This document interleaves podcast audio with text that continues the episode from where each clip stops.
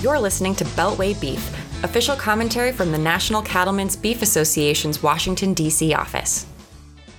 Everybody. Welcome back to Beltway Beef. This is Ashley, and today we are at Hedge Apple Farm with Scott Barao. And Scott, we just had a, a, great tour of your farm, and the whole theme of the tour was waters of the United States. Yesterday, EPA made a big announcement, and it really marks the start of their repeal and replace process for the Navigable Waters Protection Rule. And I know that waters of the U.S. and regulations is not something that you are a stranger to here.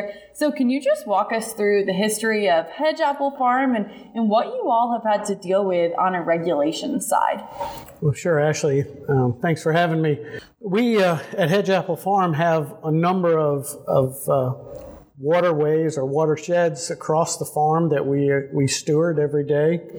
We uh, are fortunate to have a mile of frontage on the Monocacy River, which is a major tributary that leads into the Potomac and ultimately into the Chesapeake Bay. So environmental stewardship is just part of our DNA.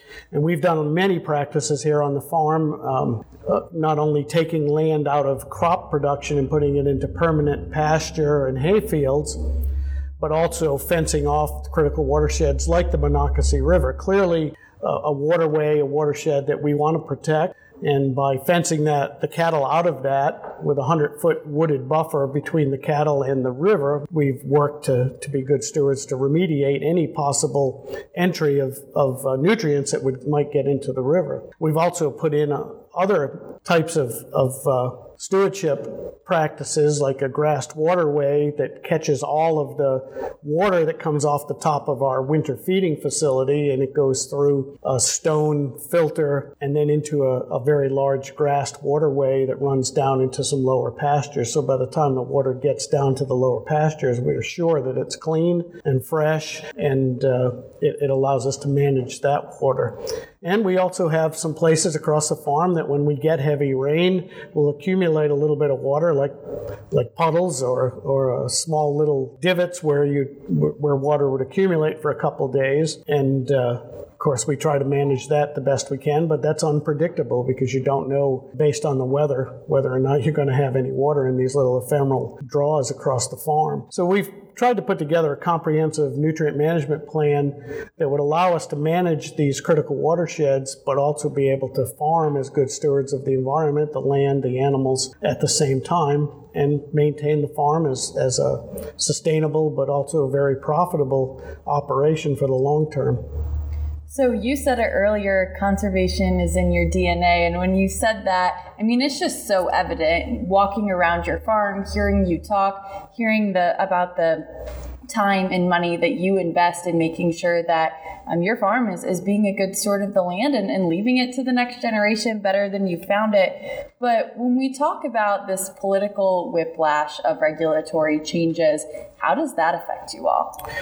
Well, I, our perspective, and as I said, there's no question that stewardship and conservation is part of our DNA. It has to be.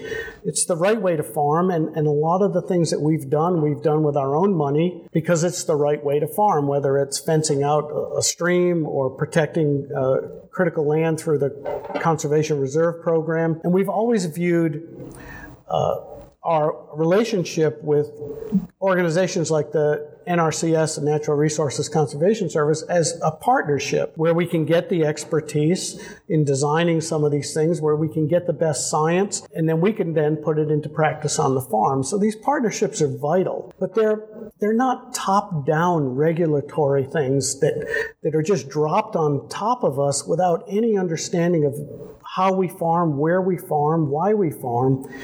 And this is what I see happening today, especially with the Waters of the United States uh, legislation and, and, the rollback of back to that, it, that it's top down regulation without any consideration for the actual situation that we as, as producers are having to deal with day in and day out. And that's a difficult pill to swallow when we've worked so hard to be good partners and good stewards of the land.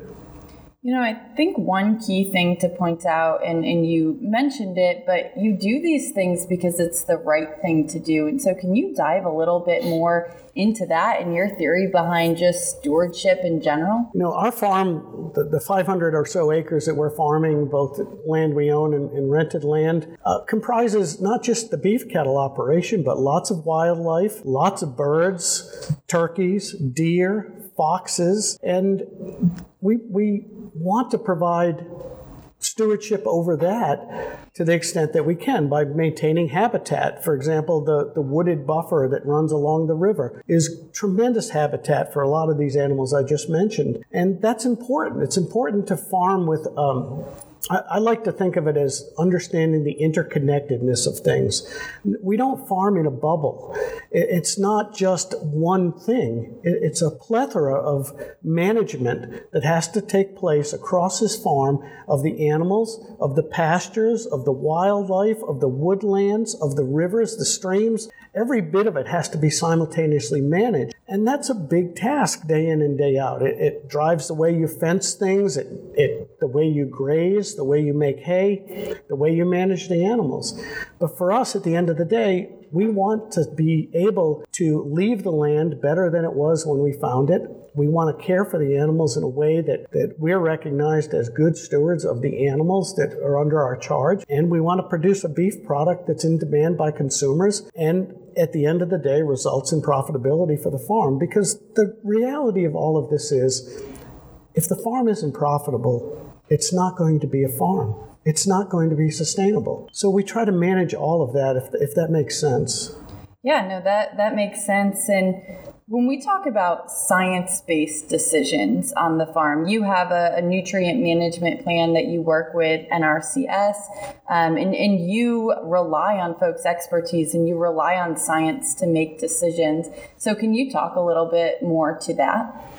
Sure, absolutely. Um, you know, as you mentioned, we have a very extensive nutrient management plan that takes into account all the nutrients we produce on this farm, basically in the form of, of cattle manure, which is sampled and, and uh, works into the nutrient management plan. We sample our soils every year, and through the expertise that we can get through our uh, NRCS folks and it, from other places, we put together a management plan that makes sense, that allows us to use the resources that we generate here on the farm to minimize the external inputs because they're expensive and to have a highly productive operation. While the nutrient management plan is something that is kind of top down, we still have the opportunity to scale it to our individual farming needs. And that's the thing that worries me with some of this federal legislation that is top down but takes no account of what the individual operational needs are. And so the science goes out the window. And that's troubling to me because one size doesn't fit all. We're not a cookie cutter operation. And so you have to have the flexibility as producers, as farmers, to put together a plan, again, that leads to productivity, stewardship, and ultimately profitability. And I think that that's largely what's missing when we get top down edicts from folks that have no conception of what the farming community is doing every day. Again, we desire to be good stewards. We desire to take care of the entire operation. It's part of our DNA. It's who we are. It's who farmers are. And uh, we would like to be able to have the flexibility to do that. Well, and I think you bring up some great points there. And, and this administration, especially, is focused on sustainability and conservation. And I think what's really important to remember is that overreaching regulations that don't allow you to do your job and, and make the best decisions for the land that you're managing really goes against trying to be sustainable, trying to continue to conserve land. So I think it's really important for folks to understand your story. And I think that just brings me to my last question here. You know, NCBA represents farmers and ranchers from all across the country, and, and you have friends all across the country who have farms and ranches, and, and your farm is, is very different than a ranch in Nebraska how can we be sure whatever decision comes out of the EPA when they create their new WOTUS rule, how can we be sure it works for farmers and ranchers across the country? Well, that's that's a great question, and it's a overwhelming task to to do that because, as I said, we're not cookie cutter operations. Every operation is different, even here across Maryland, let alone across the nation. So, uh, number one, as a producer who's working every day to produce beef, it's an incredible asset to have NCBA and, and folks both in DC and in Denver working on behalf of us as, as producers. And having the broad breadth of the membership that's part of NCBA feeding in to um, the policy and the direction and, and providing input so that good decisions could be made that benefit not just us as producers, but the public, the environment. And uh, it's a overwhelming task to sit down and, and, to think through. So grateful for the work, the good work that NCBA is doing every every day. It's sad to me that it's sometimes such a difficult battle over what seem to be simple issues.